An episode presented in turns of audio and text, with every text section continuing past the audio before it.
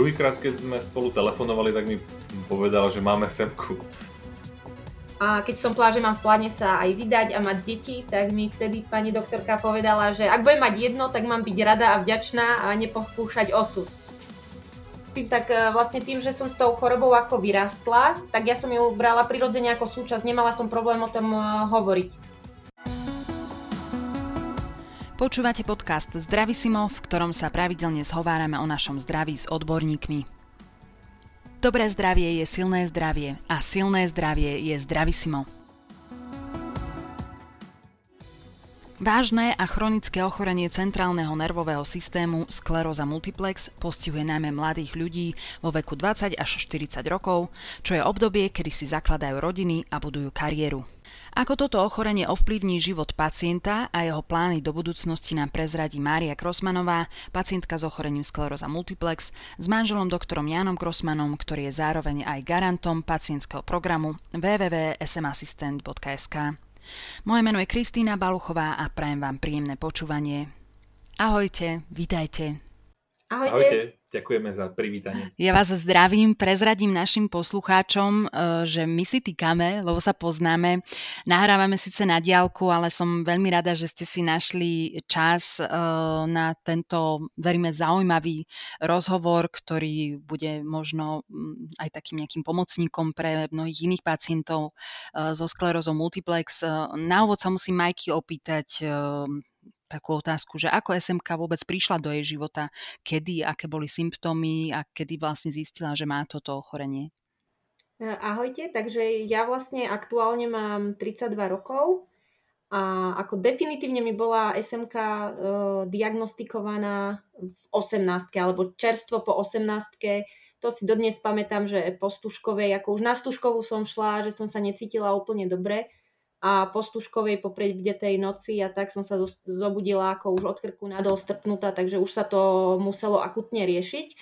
Avšak ako nejaké tie symptómy a prvé podozrenia boli už niekoľko rokov skôr. Už vlastne v 15 rokov boli vyslovené nejaké podozrenia, ale nedalo sa to úplne 100% potvrdiť hej, tie nálezy, nálezy neboli jednoznačné. Uh-huh, uh-huh. Takže ako definitívne, definitívne až v tej 18 ale nejaké tie príznaky ťažkosti boli už niekoľko rokov skôr. Uh-huh. Takže, takže vlastne tá SMK sa so mnou tak rozvinula v čase puberty. Pamätáš si na tie pocity, kedy uh, si vlastne zistila, čo je to za diagnózu, kedy ti ju lekár povedal? Uh, ako tým, že som vlastne bola dieťa ešte, takže lekár nekomunikoval priamo so mnou, ale s rodičmi. Takže ja som informácie mala len sprostredkované to, čo vlastne mne bolo cez rodičov podané. Mm-hmm, mm-hmm. Takže skôr si študovali ohľadom diagnózy rodičia. Mama sa veľmi do toho uh, zahobila a hľadala, hľadala rôzne možnosti, čo to znamená, čo to prinesie do budúcnosti, ako, aké obmedzenia alebo aké spôsoby sú na, na, na zvládnutie alebo na alternatívne spôsoby liečby alebo čím by sa dalo ešte pomôcť. Hej. Mm-hmm. Tie prvotné um, príznaky alebo ťažkosti, ktoré prišli, tak boli najprv silné migrény mm-hmm. a potom to boli trpnutia končatín, také tie typické pre, pre SMK-rov. A tam mi častokrát dokázali pomôcť ako cviky, rôzne ako fyzioterapeutické zásahy, alebo proste som navštevovala chiropraktika a podobne. Hej. A... Len časom už nepomohlo ako ani to. Hej. Uh-huh. A pamätáš si, Majka, už na to, že keď si to už začala vnímať v takej tej rannej dospelosti, že máš to ochorenie, že ako, ako si to vlastne spracovávala? Bol to dlhý proces? Pravdu povediac, ako mám dojem, že ja som to ani nejako extra nespracovávala. Jednak pochádzam z veľkej rodiny, mám piatich súrodencov, kde každý mal nejaký, či už väčší alebo menší zdravotný problém. Takže v rodine sme sa na to pozerali tak, že každý si s niečím ako žije, že, že nič nie je ako ideálne, nikto nie je či zdravý, alebo každý má nejaký, nejaký ten svoj kríž. A ja som bola vlastne aj rodičmi, aj súrodencami dosť značne ako ovplyvňovaná a príjmaná taká, aká, ako, aká som, hej, že aj s tou diagnózou, že nerobili sa voči mne nejaké teraz obmedzenia, alebo že sam kolo mňa chodilo ako kolo písaného vajca, čiže e, ja som si to možno až tak neuvedomovala, že čo tá diagnoza obnáša, to som si potom e, začala študovať až neskôr. A jednoducho som to príjmala tak, ako to išlo. I keď prišli nejaké ťažkosti, tak sme to riešili a keď ťažkosti neboli, tak uh, som sa správala ako, ako zdravý človek. Uh, Janko, ty si to ako vnímal? Neviem, či vy ste sa poznali, kedy ste sa vlastne spoznali a vlastne keď si to zistil, že tvoja priateľka, budúca manželka uh, má toto ochorenie, aké boli tvoje nejaké prvé dojmy z toho? Teda ja som Majku spoznal až keď mala 19 rokov teda na vysokej, no 20, keď bola na vysokej škole, teda tam sme sa stretli a spoznali. A v podstate druhýkrát, keď sme spolu telefonovali, tak mi povedala, že máme semku. Ako, teda ako psychológ som e, tým, že som ako študoval na, teda ohľadom e, tej zdravotníckej praxe alebo teda klinickej psychológie, tak niečo som proste o tom vedel ale nebolo to zasa v také, hlb, také hĺbke, ako to býva na medicíne alebo ako na neurológii. Ale um, možno, že to bol taký ten jej um, obranný možno mechanizmus, že proste, aby som dopredu vedel, že do čoho idem, mm-hmm. aby proste možno, že ma to malo vystrašiť alebo čo, ale teda dopredu som bol informovaný, oboznámený, že je taká, takýto problém. Nebol, nebol to pre mňa nejaká taká prekážka, že teraz som nejako zásadne uvažoval, že či to je niečo také, ktoré by som si nevedel, ako by som nevedel akceptovať Máriu Majku s, tou, s tým ochorením. A vedel som, že teda je to niečo, čo proste vstupuje do života, že to sa nedá vyliečiť, že to, človeka to sprevádza.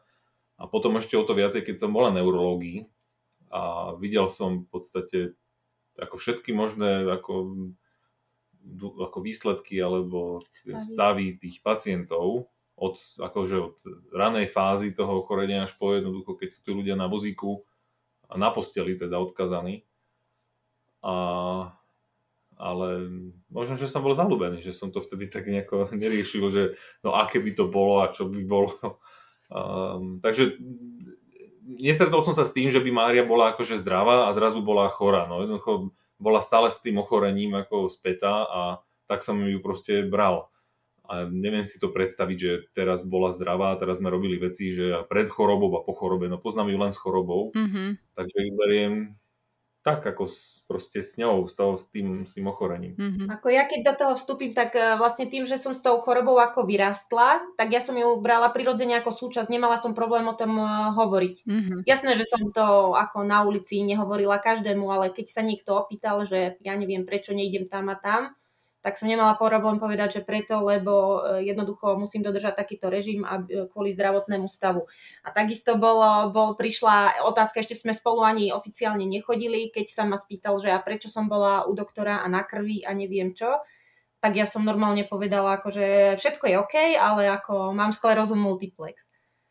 A ako tiež dneska spätne, keď o tom uvažujem, neviem, či som ho chcela odradiť, alebo len som chcela byť ako úprimná, aby vedel čo a ako a jeho to proste neodradilo.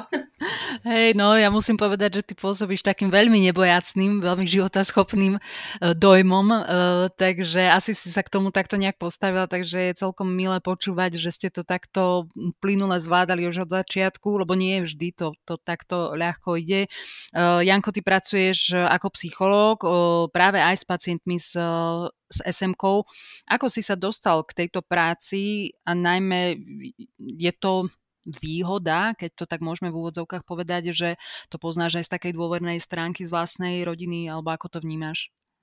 Eh, no ja som sa v podstate k SMK dostal cez uh, istý výskumný projekt môjho primára, lebo robil si v podstate dizertačnú prácu a chcel tam mať ešte psychologické vyšetrenie. Tak ma s tým v podstate oslovil Um, ešte vlastne na začiatku roku 2011, keď som nastúpil vlastne v auguste, už bude 10 rokov, uh, tak uh, odkedy som nastúpil do Martina na neurológiu, tak um, ma týmto oslovil a vlastne v, tej, v tých časoch, ako sa to vôbec ako aj celosvetovo začalo rozvíjať tá, ako to hodnotenie kognitívnych funkcií OSM-ky, len uh, prakticky ako nemal som, alebo teda nepoznal som iných ako psychológov, ktorí boli na neurológii alebo ktorí sa zaoberali to problematikou neuropsychológie a potom aj vyšetrovania tých poznávacích funkcií u SMK-rov, takže som si to musel všetko na kolene akože študovať a prekvapivo som ako zvolil aj tú, tú výskumnú batériu, čo som robil s primárom, veľmi podobnú toho, čo sa aj svetovo proste robí, hej, že to je také zvláštne, že sme sa v tom nejako, že som sa v tom našiel, že teda to nejak išlo dokopy. A um, tak som sa k tomu nejako dostal. No, ako v podstate ja som sa na neurologu dostal ešte predtým, ako sme sa s Majkou zobrali. Takže uh, videl som, teda vedel som, že asi do čoho idem, keď som vstupoval do manželstva. A potom dôvernejšie som to spoznával. Myslím, že Majka mala aj nejaký atak ešte predtým, ako sme sa zobrali. Mám taký dojem, takže som to vlastne aj videl, že zhruba aké to je, keď každé to ochorenie je jedinečné, že to nedá sa povedať, že dvaja rovnakí pacienti majú rovnakú SMK, aj keď je to to isté ochorenie. Ale ten priebeh je iný. A, a takýmto spôsobom som sa k tomu dostal, postupne prepracovával, že teda som aj chodil na... Aj som teda mal nejaké prednáškové výstupy a nejaké články som napísal ako také odborné alebo polodborné o SMK a nejako teda na Slovensku, asi už začína sa aj teda v Bratislave tomu venovať nejaká väčšia pozornosť a myslím, že v Košiciach, v Ružomberku, ale v podstate chýbajú psychológovia, ktorí, ktorí by sa tomu ako systematickejšie venovali, lebo to není len o akože kognitívnych funkciách, mm-hmm. ale to je pomerne ako široké spektrum toho, ako tí pacienti s čím zápolia alebo s čím bojujú v systéme a, a aj potom ako v tom osobnom živote, že teda je to pri akože pri, priamo na, ako face to face, teda tvárou v tvár. A ako pacientom, alebo teda väčšinou pacientkam nehovorím, že moja žena je chorá na smk ale že teda vie mi v niečom ako pozbudiť, alebo teda keď akože tápu a teda tiež riešia, že či má deti alebo nemá deti a čo sa bude diať, tak ich ako podporím v tom, že predsa len tá, to ochorenie sa aj nejako vyvíja a v danom, danej chvíli a v danom stave sa nejako proste javí, ale um, väčšinou u tých žien to není také dramatické, alebo že tak, tak vážne to ne, neprebieha u väčšiny žien. Skôr tí muži s tým majú akože väčší problém. Ale um, čo som sa stretával, tak nebolo až takých tých tragických akože prípadov. Skôr tragické je skôr to, s čím sa veľmi stretávam a to je ako pre mňa veľmi bolestné, keď e, tí ľudia ako, e, ako majú dostupnú liečbu a volia liečby, ktoré sú nejakým spôsobom neefektívne, alebo teda aspoň v nejakej miere nezistiteľne e, efektívne. Mm-hmm. Stretávaš sa že... aj ty vo svojej praxi s tým, hej, že máš pro, máš pocit, že, že možno by aj v tom vedela nejak tá psychológia alebo nejaká podporná psychoterapia alebo nejaká motivácia pomôcť? A žena, ktorá má malé dieťa, ktorá zistila ako smk najprv, že chcela ísť na nejakú alternatívnu liečbu a nechceli ísť liečbu a áno a nie a potom že, že keby s ňou niekto pohovoril, možno ako aj psycholog, ktorý sa do toho vyzná, tak možno by s ňou tie úzkosti, ktoré každý človek má, tak tie mnohé veci by možno sa rozplynuli, tie úzkosti a obavy a potom to racionálne akoby rozhodovanie by nebolo až tak ovplyvnené tými emóciami. A akože ja chápem, že majú určití ľudia obavy a nejaké dôvody, prečo ne, nejdu na liečbu, ale niekedy sa mi tie argumenty zdajú byť na, ako založené na emóciách a nie na nejakom rozumnom rozhodovaní. Mm-hmm, to možno ten, ten človek asi nevie aj v, tom, v, tom, v tej chvíli rozlíšiť. Ja som veľmi rada, že ste vy ochotní o tomto takto náhlas dôverne hovoriť, lebo verím, že to práve môže vniesť nejaké svetlo alebo teda takú nejakú osvetu priniesť a možno pomôcť takto niekomu, kto, kto, kto aj tápe ako ďalej. Uh, nedá mi ešte, Janko, sa ťa neopýtať, že či ti pomáha aj vo vzťahu to, uh, že si psychológ. Asi hej. to by som ja mohla povedať. ako v niečom áno, Macha by povedala, že a to je ako, ako sa to hovorí, že, že obuvníkové deti chodia bose, že na, na nich máš čas a na mňa nemáš čas. Akože áno, no to, je to také, hej. Ako na jednej strane, áno, veď tá jeho robota je o tom, že, že počúva, hej, ostatných, ktorí, e, ako, e, nechcem to zľahčovať, ale ktorí sa stiažujú, alebo ktorí sa potrebujú vypovedať, alebo i väčšinou tí druhí hovoria, keď prídu domov, tak už uh, ako keby nemal kapacitu počúvať mňa, hej, čo, čo potom dochádza k, k takým stretom, ale ako uh, manželka psychológa ešte aj dodnes po, po skoro 8 rokoch manželstva ne, neprichádzam niekedy až nevychádzam z údivu, že, že dokáže byť natoľko pokojný a ako tak, že, že sa dá úplne inak reagovať, ako som bola ja zvyknutá, či už z domu, alebo zo svojho okolia, alebo ako reagujem ja. Hej. Mm-hmm. Majka, keď si sa už chopila uh, slova, môžeš nám možno trošku aj viac povedať uh, niečo viac o samotnom priebehu ochorenia uh, u teba, že uh, ako sa to konkrétne napríklad teraz prejavuje, uh, s čím musíš zápasiť, alebo ako mm-hmm, sa mhm, cítiš? Mm-hmm. Ako e, mám diagnostikovanú, diagnostikovanú relaps rebintujúcu formu, hej, čiže obdobia, obdobia toho kľudu, tej choroby sa striedajú s e, atakmi alebo s nejakým splanutím.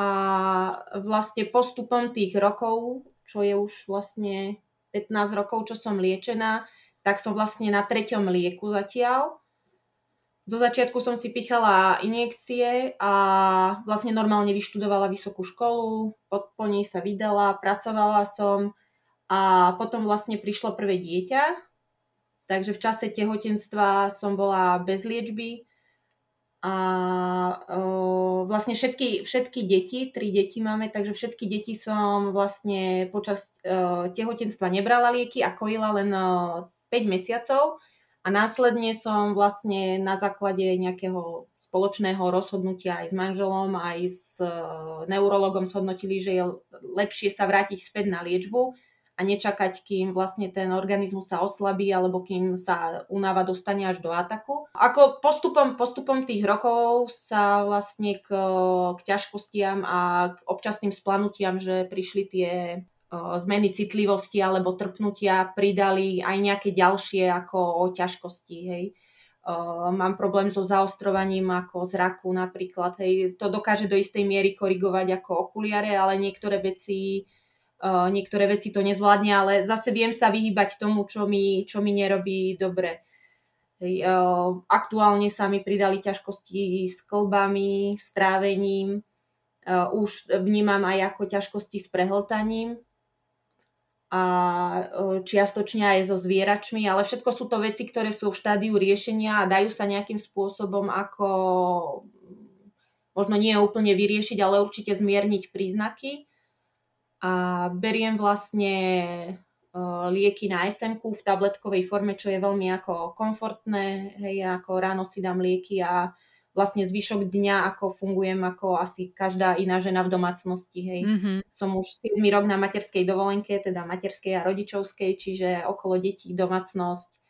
Uh, hej, teraz to bolo jasné, že náročné, keď boli deti, že nebola škola, nebola škôlka, že boli všetci doma, že sme museli byť zavretí a tak.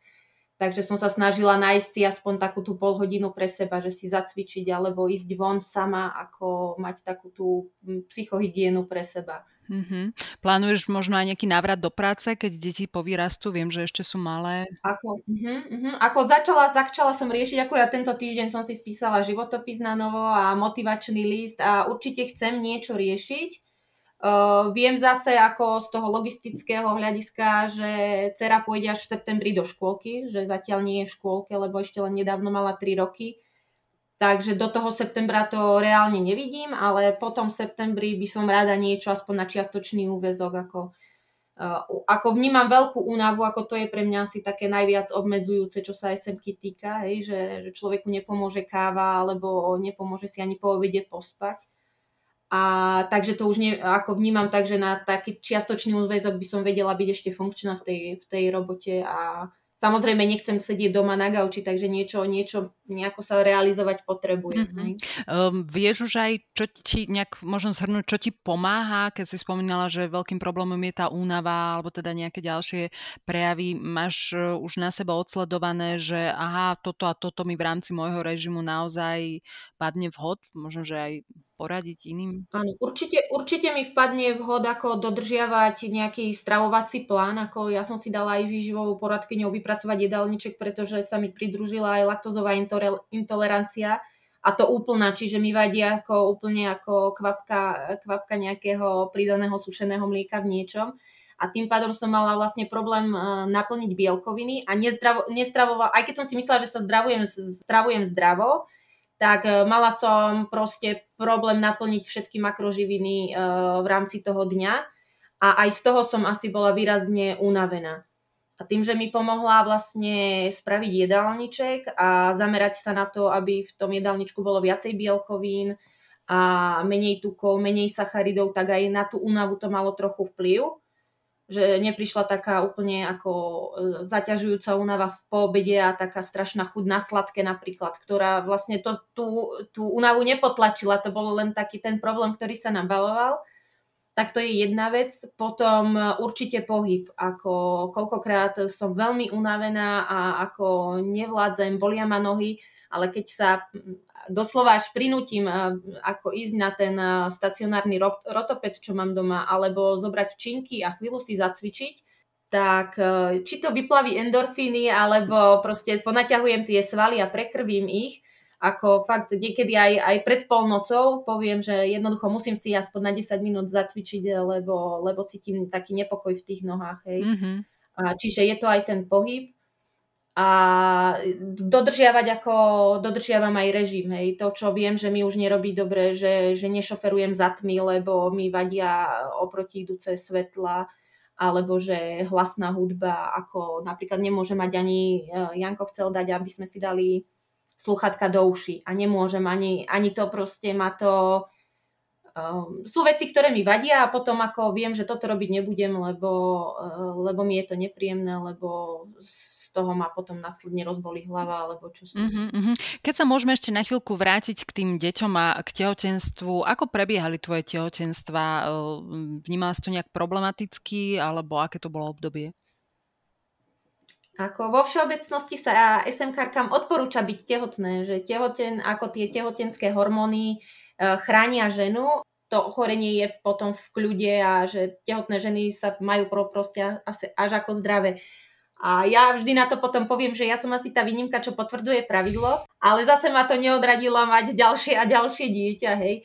Takže ako prvé tehotenstvo bolo viac menej bezproblémové, tam sa akurát na konci vyskytli, vyskytla nejaká arytmia na srdci, ale to sa, to sa dalo ukontrolovať. A viem, že v druhom tehotenstve som mala ako závažný, závažný asi atak. motorický atak, áno. Veľa, veľa atakov, ktoré, ktoré SMKári majú, sú skôr senzitívne, hej, že to je, že cítim niečo nejako, že mi strpli prsty, alebo že mi brní, brní pera, alebo že, že je to pocitové. Ale ten bol ako motorický a ja som ako niekoľko mesiacov ťahala nohu za sebou, hej, že ja som mala úplne ako oslabenú polovicu tela, takže vtedy to bolo náročné, že som vlastne bola tehotná, mala 1,5 ročné dieťa a bola odkazaná na pomoc. Takže aj pre mňa to bolo také ako pokorujúce, ale ako našťastie synček sa narodil zdravý, ako je, je živý, je zdravý, ako, takže nemalo to nejaký zásadný vplyv na ňo. Mm-hmm. A tretie tehotenstvo bolo zase náročné uh, v tom asi, ako bolo dieťatko uložené v bruchu, alebo asi v tej polohe, lebo mi veľmi tlačila na, na sedací nerv a na chrbticu, takže som mala vlastne problémy potom s tým. Mm-hmm, Ale to ako dieťa sa narodí, je krásne, je živé, je zdravé a, a časom človek ako zabudne na, na ťažkosti, ktoré, ktoré s tým, s tým boli. No. Keď ste sa rozhodovali o tom, že si budete teda, plánujete si založiť rodinu, uh, stretli ste sa s nejakými predsudkami uh, alebo s nejakým, s nejakým mýtus o diagnóze SM, ktorý vás prípadne nejak vystrašil? Uh, máte pocit prípadne, že sa nejak hýbe to povedomie o tej diagnóze vpred? Uh, neviem, či máte možnosť aj porovnať reakcie svojich známych alebo priateľov. Ako dodnes, dodnes si pamätám, že keď som ako čerstvá 18 prišla do SM centra, eh, kde som vtedy spadala, a keď som povedala, že mám v pláne sa aj vydať a mať deti, tak mi vtedy pani doktorka povedala, že ak budem mať jedno, tak mám byť rada a vďačná a nepokúšať osud. Hej, že sa neodporúča mať veľmi detí a keď, tak jedno a nezaťažovať sa tým. A viem, že vtedy ma sestrička tak potľapkala, že si mám spraviť ako chcem. A dnes, dnes sa to už výrazne posunulo inám, hej, že to tehotenstvo sa ženám uh, skôr až odporúča, že, uh, že v tom tehotenstve je žena chránená, znáša to veľmi dobre, uh, ak, ak nie, ako neotehotnie v ataku, alebo že proste má, má počkať na to obdobie, kedy je choroba utichnutá, tak by nemali byť žiadne komplikácie, alebo teda je to štatisticky ako pri zdravých ženách. Avšak vlastne potom po pôrode, keď e, výrazne hneď klesnú pôrodom e, tehotenské hormóny, tak potom je riziko uh, ataku. Hej. Ale ako ja som ani po jednom pôrode atak nedostala, No a vlastne bola som v kontakte s SM centrom, čiže ak by prišlo k zhoršeniu, alebo ja by som sa necítila dobre, tak by sme šli hneď na liečbu. Mm-hmm. Jako... Hey, ale to, to povedomie sa výrazne, výrazne posunulo, aj tie komunikačné kanály, sociálne siete, hej, že je že v tej dobe, keď eh, som ja ochorela, tak moja mama si eh, študovala zahraničné, zahraničné stránky a, a weby a prípadne narazila možno na občas nejaký skôr bulvárny článok, kde to bolo ako polo, polopravdách napísané a ako nevyliečiteľná diagnoza pomaly, eh, že nemala určené, že smrteľná a podobne, hej. A dnes sa už o tom vie viac, viac sa o tom píše, vďaka tým sociálnym sieťam a rôznym kanálom sa to môže dostať vlastne až uh, ďalej ako kedysi. Mm-hmm. Janko, ty to tiež nejak vnímaš, tieto predsudky? Keď sme boli tehotná, teda keď Majka bola tehotná s Teom, tak uh, mám taký dojem, že že už teda by stačilo a potom keď sme prišli teda tehotníče s Mijou, no tak ako už ale to tak ako nikto mi nepovedal nahlas, len, uh, len to tak ako naznačovali niektorí kolegovia a tom, v tom povedomí širšej verejnosti, že keď máš dieťa a, a teraz, e, že máš také vážne ochorenie, tak to by si nemal mať ako toľko detí. Tam som to akože viacej vnímal, ale ne, ako nikto to nejak nahlas, alebo teda tak vyslovene ne, nepovedal, že mm-hmm. um, že ste plodili deti a teraz príde o mamu, akože teda o mamu to, to, to, to dieťa, keď má vážnu, ako vážne ochorenie. Mm-hmm. Ako nikto nám to takto nepovedal, mm-hmm. samozrejme. Keby ti, to nie, Ale... keby ti to niekto povedal nahlas, by si na to aj nejak reagoval? Ako vtedy... Mm, by som sa tak počudovane povedal, že však to nie sú tvoje deti. um, ale ako asi sa to mení, teda to asi povedomie, ale úprimne, úprimne povedané ani neviem, že ako to tí zdraví všetko vnímajú, nevnímajú. Skôr uh, to tak teda vnímam, že, že sa ľudia ako boja priviesť ďalšie deti. Ešte to jedno, ešte tak ako, ako o dobre, máme jedno, ale um, ďalšie deti nejako sa im nechce, ako, ja chápem, že to si nechce zariadiť každý ako potrebuje, ako, ale v zmysle toho, že sú zdraví ľudia, že nemajú nejaké teraz akože reálne vážne problémy existenčné alebo zdravotné a v podstate to z nejakých dôvodov odkladajú. Um, neviem, je to možno, že takéto, že sa na, na rodinu alebo na, na, na matky hladí akoby, neviem, či príťaž, alebo že no teraz, kedy bude zasa tehotná, ako to určite to tie zamest- ako ženy, ktoré sú zamestnané, to vnímajú. No mm-hmm. a ešte o to viacej, že teraz ich chorá a Takže to je také, možno také spoločenské podhubie, ale nech ako, osobne som sa nestretol nejako vyslovene s nejakou nejakým takým prílišným počudovávaním alebo s nejakou negatívnou reakciou, to skôr nie. No. Mm-hmm, to, to, takéto spoločenské podhubie by sme mali vyhubiť, lebo naozaj treba. To skôr, to skôr ja potom mám ako, že, že či som sa stretla s predsudkami, to skôr ja potom si hovorím, že a čo ak si oni myslia, že mi asi šibe, keď, keď so svojou diagnózou mám tri deti, hej. Mm-hmm že ako skôr ja, ja tomu vkladám úmysel, že čo si tí ľudia asi myslia, takže v tomto by potom Janko ako... Že každý si myslí, čo chce. Áno, že každý si môže myslieť, čo chce. A tým... ako, ale ako na rovinu to nikto nikdy uh, nepovedal. Áno, popočudovajú sa, hej, a Hej, každý si myslí, čo chce. Tak ja sa počudovávam nad inými vecami, takže... Veru tak, veru tak, tým to ukážeš. Blíži sa Svetový deň SMK, čo by ste odkázali iným pacientom, prípadne iným párom, za seba, za psychológiu, za psychologickú obec. Máte nejaký odkaz pre, pre pacientov s SMK?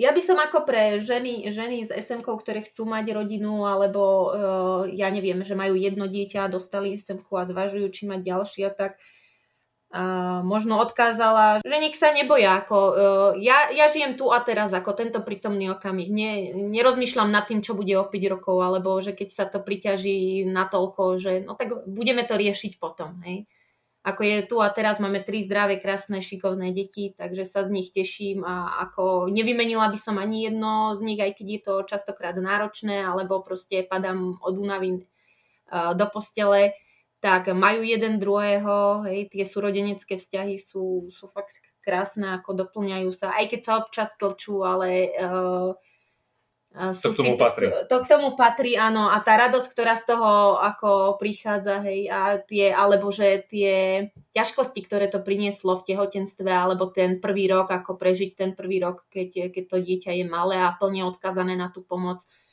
uh, tak to stojí, stojí to za to, ako, a určite, určite áno, je pre mňa veľmi obohajujúce a napomocné, že mám ako rodinu, ktorá mi dokáže, dokáže pomôcť. Hej. Mm-hmm. Aj teraz máme deti vlastne u, u jedného detka máme dve a u mojich rodičov máme najmladšiu, hej, na dlhšie prázdniny, takže ako aj, aj ako keď je rodina napomocná a keď uh, vás partner dokáže zastúpiť a vstáva v noci, alebo proste, že som mohla ísť na, na týždeň do Talianska s, s, s klubom, a, a Janko sa postaral o, o decka, hej, že, že dá, sa, dá sa to zvládnuť, dá sa nájsť spôsob. Netreba sa báť. Výborne. Hej, akože bola Majka v Taliansku, len aj moji rodičia mi pomohli, lebo to je tak... Ale akože trúfol by som, teraz už by som si tako trúfol aj sám, ale teraz, no dobre, tej otázke sa vrátim. Um, čo by som chcel odkázať im je, aby uh, sa nehambili za svoje ochorenie, lebo ja v podstate beriem, že majú strach z toho, čo bude. A to mám obavy aj ja, že čo bude. To sú proste všetci máme nejaké obavy. Ale v, v tú danú chvíľu sa tie naše obavy prakticky nikdy nenaplnia. Ono to vždycky bude trochu inač. A že po tie naše katastrofické scenáre ani neviem, že... A je to pacientom sa pýtam, či, či sa vám niekedy vaša katastrofa naplnila, tak ako ne, možno, že jeden jediný povedal, že áno, ale tak z tých tisíc iných, tak sa ako nikto, nikdy sa im to nevy, nevyplnilo ten katastrofický scenár a tie predstavy, ktoré o tom mali. A že častokrát sú to naše obavy, ktoré proste sa nezhodujú celkom s realitou, že aké to bude a nebude a čo si môžeme dovoliť. Ako je dôležité byť v danej chvíli prítomný, či už s partnerom alebo s partnerkou, s manželom, s manželkou, aj s tými deťmi, lebo to je v ten, ten daný okam, danú chvíľu máme v dispozícii a ako, nikto nevie, že čo sa stane zajtra. Aj dostanem koronu aj po mne, alebo ma prejde auto. A trapiť sa tým, že čo teraz nevyhnutne príde, tak každý deň si priniesie, priniesie svoje trápenia toľko, koľko treba, no ale um, vždycky je tá, dôležité je sa um, neuzatvárať a keď človek má nejaké ťažkosti, je dobré hľadať a spýtať sa o pomoc, požiadať si o pomoc, alebo požiadať o radu, alebo hľadať nejaké alternatívy a možnosti. Ono nikdy to nie je čierna alebo biela, vždycky sa nejakým spôsobom proste dá a dá sa kráčať. A čo sú dôkazu, ako nie len teda my dvaja, ale tisíce iných ako párov, ktorí to zvládajú a ktorí to dokázali. A ako nie je hamba proste požiadať o pomoc, alebo proste požiadať o radu, aj bez, bez tej pomoci, už akokoľvek. Mm-hmm. Ale ako dôležité, aby v tom človek nezostal sám, že sa neuzatvorí, lebo vtedy je naozaj ťažké pomôcť tomu, kto niekomu nehovorí, ne, nepovie, že proste toto, mi, toto ma trápi, alebo hento. Nemému dieťaťu ani vlastná mama nerozumie. A to, o to viacej, keď sú to druhí dospelí ľudia, že, ktorí majú, sa zdráhajú povedať a hovoriť o ťažkostiach s, či už s odborníkmi, alebo aj s inými vlastne ľuďmi, ktorí majú túto sm Lebo práve vidím ako veľkú ako tú dôležitosť a, a veľkú oporu v tých, tých kluboch, ktoré sú um, a mnoho prípadom nie sú celkom funkčné, čo je akože veľká škoda, ale aj napriek tomu tie, tie, tie kluby, ktoré fungujú, tak tá pomoc medzi nimi a vzájomná pomoc a blízkosť je veľmi dôležitá, že proste nie som v tom sám. Mm-hmm. Takže to vidím ako veľkú výzvu, zap, zapojiť um, akože viacero ľudí v tých miestnych komun, ako ne, komunitách, tých, tých lokálnych um, klubových e, centrách, lebo nie každé mesto má dosť priestoru. No. Mm-hmm, tak ja verím, že sa o tomto ešte niekedy budeme zhovárať, možno aj v takomto podcaste. Veľmi pekne vám za, ďakujem za tento rozhovor, prajem vám všetko dobré, nech sa vám darí. Ďakujeme. Aj my ďakujeme. Milí poslucháči, naše dnešné Zdravisimo sa končí a my veríme, že vás náš netradičný dôverný rozhovor zaujal. Náš podcast si viete prehrať aj v Spotify a ďalších podcastových aplikáciách a budeme samozrejme radi, ak naše Zdravisimo odporúčite aj svojim priateľom. Sledovať nás môžete aj na facebookovej stránke Zdravisimo podcasty o zdraví. Neváhajte tiež navštíviť stránku www.smassistent.sk, kde nájdete aktuálne informácie týkajúce sa manažmentu liečby SMK a tiež články od ďalších odborníkov, napríklad aj od pána doktora Grossmana. Majte krásny deň a do počutia na budúce.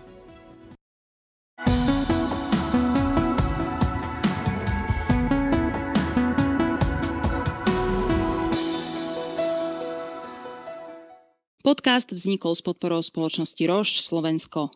Kód MSK 00000583.